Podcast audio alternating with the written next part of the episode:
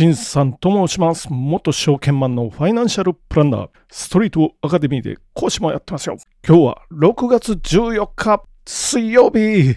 まあまあ、なんか、こちら関西、雲が多いな。あいや、雨もちょっと降ってたかな。梅雨らしいお天気ですけど、皆さんのところはいかがでしょうかじゃあ、早速やっていきましょう。聞くだけ、ちょっと気になる今日の経済ニュース。まず一つ目はこちらから。速報、日経平均株価。終値3万3502円でバブル後最高値を再び更新。一時600円超える大幅な値上がりも。TBS ニュースから読んでみます。日経平均株価は一時600円以上値上がりし、終値ベースでも3万3500円を超えて、今日もバブル後最高値を更新した。今日の東京株式市場では、午前9時の取引開始直後から買い注文が集まり、日経平均株価は一時600円を超える大幅な値上がりとなったということで、まあ今日はね、全部この関連ニュースになるかなということで、日本株3万3500円思い出していただけたらと思うんですけど、1989年12月、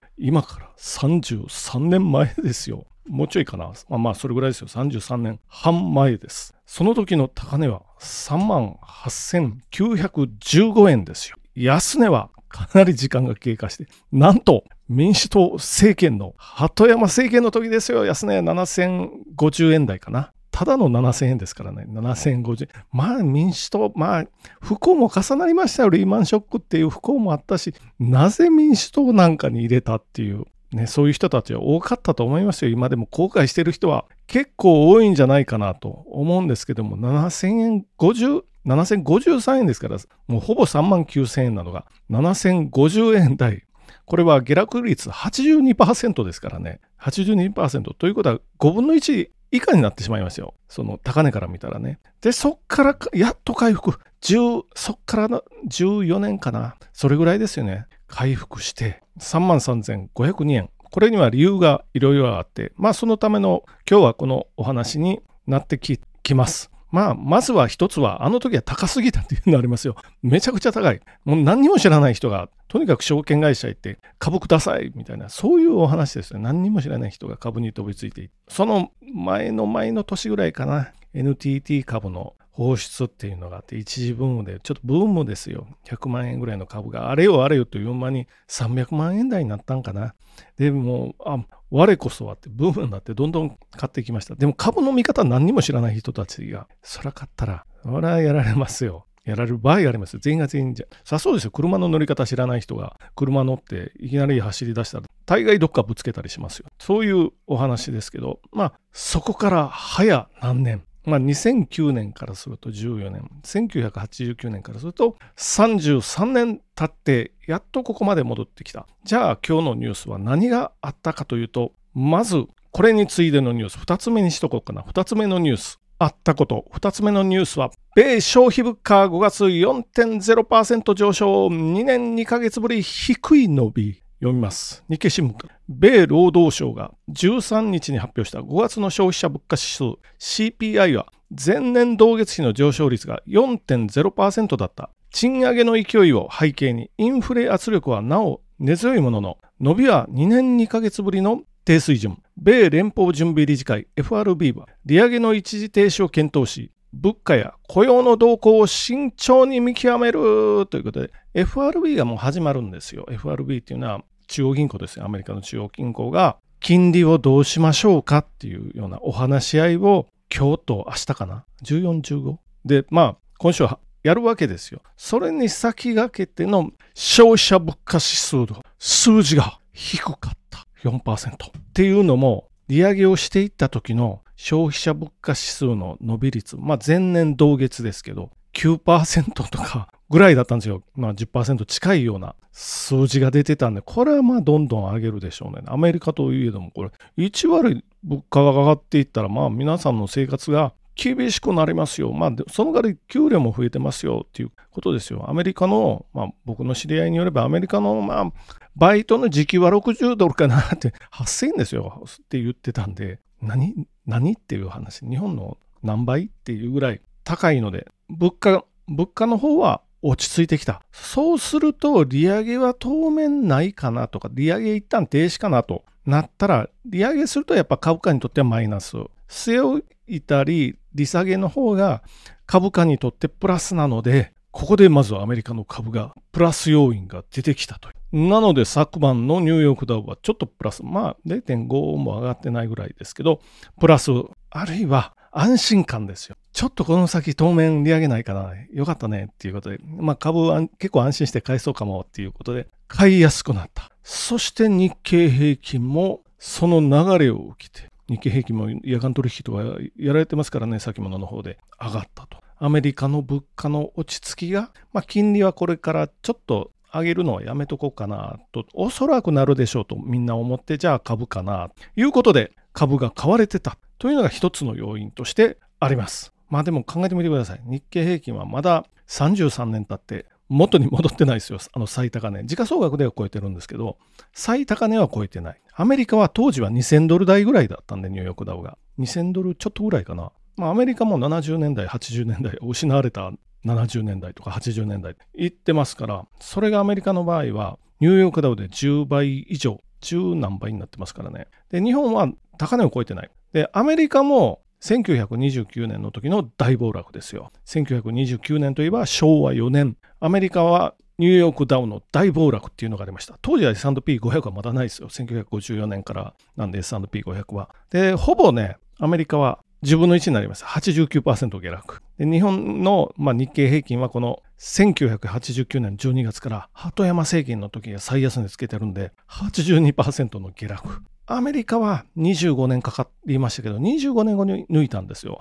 第二次世界大戦挟んで前のニューヨークダウの最高値更新をしてますから、これ実はフーバーダムとかニューディール政策とかの教科書とかに載っててすぐ回復したようなイメージあるんですけど、25年かかってますからね、日本はでもそれを超えて33年になりました。今年なんとか、なんとかこれ平均株価ですけど、抜かないかなと思いながら、まあ、この20年とか30年になるわけですよ、やっぱりね。80%下落とかってやってしまうと長くかかる。で、日本の場合は、その間ね、やっぱり少子化とか、あるいはもう中間層崩壊ですよ。これ小泉政権の取った政策で中間層崩壊が促されたっていうようなところがありますから、まあなんであんなことをやったのかなと思いながら、で、かたやせっせせっせとね、中国の方に技術を教えたり、お金を与えたりしてましたよ。まあ今でもしてますけどね。で、その、まあ買ってた子熊が大きくなって今度こっちを食べるぞみたいな、そういう状態に 今なってるので、やっぱり日本経済は良くしとかないといけない。思いながら、じゃあ他のニュースにも目を向けてみましょう。他のニュースってこの日本株が高い他のニュースもちょっと見てみましょうね。次のニュースはこちら。東芝ね、株に回帰、日米で株高、ハイテク一択に変化、車や研機広がる業種、こちらも日経新聞、まあ、株のニュースといえばもう日経になりますよ。ちょっとだけ見ましょう。日本で投資マネーが株式に回帰し始めた。米 S&P500 株価指数は約1年ぶりの高値をつけたほか、日経平均株価も約33年ぶりに3万3000円台を買う IT に加え、自動車や機械など世界景気に敏感な株も買われている。先行き懸念が一旦和らぎ、投資家はリスクを取りやすくなったためだ。ということで、アップルとか東京エレクトロンとか、まあ、半導体とかハイテク関係は強かったんですけど、去年の年末からだいたい1.45倍になってましたよ。まあ、大体ずっと強くて。で、横ばいとかちょっと下がってた、まあ、キャタピラー、まあ、復活してきましたよ。キャタピラといえばあれ、あれじゃないかな。ニューヨークダウ構成銘柄じゃないですかね。で、トヨタも昨日、おとついのニュース、全固体電池って上がってますよ。まあ、全固体電池が、昨日かな、おとついか言いましたけど、それ自体は、まあ僕は前つばもんだと思ってるんですけど、今のニュースはね、まあでも上がればいいじゃないですか。上がれば。ハイテク株からトヨタとか、まあ自動車ですよ。で、研機とか、そういうところにまで買われてますよ。まあハイテクといえばやっぱり最近のテーマ、NVIDIA かな。生成 AI の半導体の、まあ、ウェイトが80%ぐらいシェア持ってるっていうのらしいので、これが NVIDIA で上がってたんですけど、他のところに波及し始めた。買いの回転が効いてきてるということになってきますよ。で、この買いの回転が効いてきだしたっていうことは、日本の株ですよ。信用売り残価増加上昇局面、個人が逆張りという、これも日経新聞。ちょっとだけ見ましょう。東京証券取引所が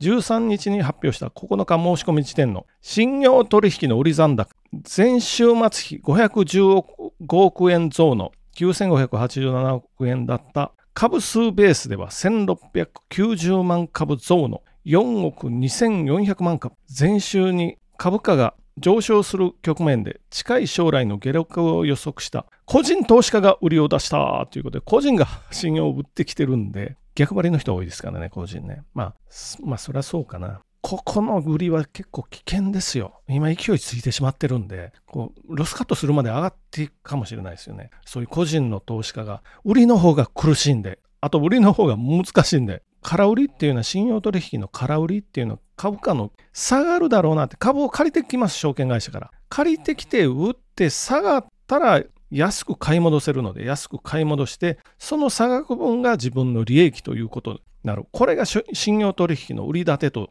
空売り空売りと俗に言うやつです。これ売りは怖いのは買いの時は下がってもゼロになったらおしまいなんですけど売りはいくらでも上がる可能性ありますよ。これ青天井って言いますけど、青天井なので、どこまで行く可能性あるんで、これは怖いですよ。で、しかも今、需給関係多分良くなってきてるんで、海能側から見た時の需給関係が、どんどんどんどん釣り上げられると、まあ、真綿で首を絞められるかのごとく、ぐいぐいと締め上げられるわけですよ。で、ある時ドカンと火の、火柱が上がるかのごとく、陽線が立ってみたいな、そういうお話になったらなお怖い。ということですよ。売りは怖いですからね。空売りの時は、今ならね、ネット証券で30万あったら信用取引できますからね。そうすると安易に30万で信用取引を始め、まあ軽く焼かれますよ。焼かれる、焼き殺されるっていうことになってきます。あるいは、まあ30万信用取引。もう一つは CFD なんていうのもありますからね。今やもう軽いスマホ証券系のところでも CFD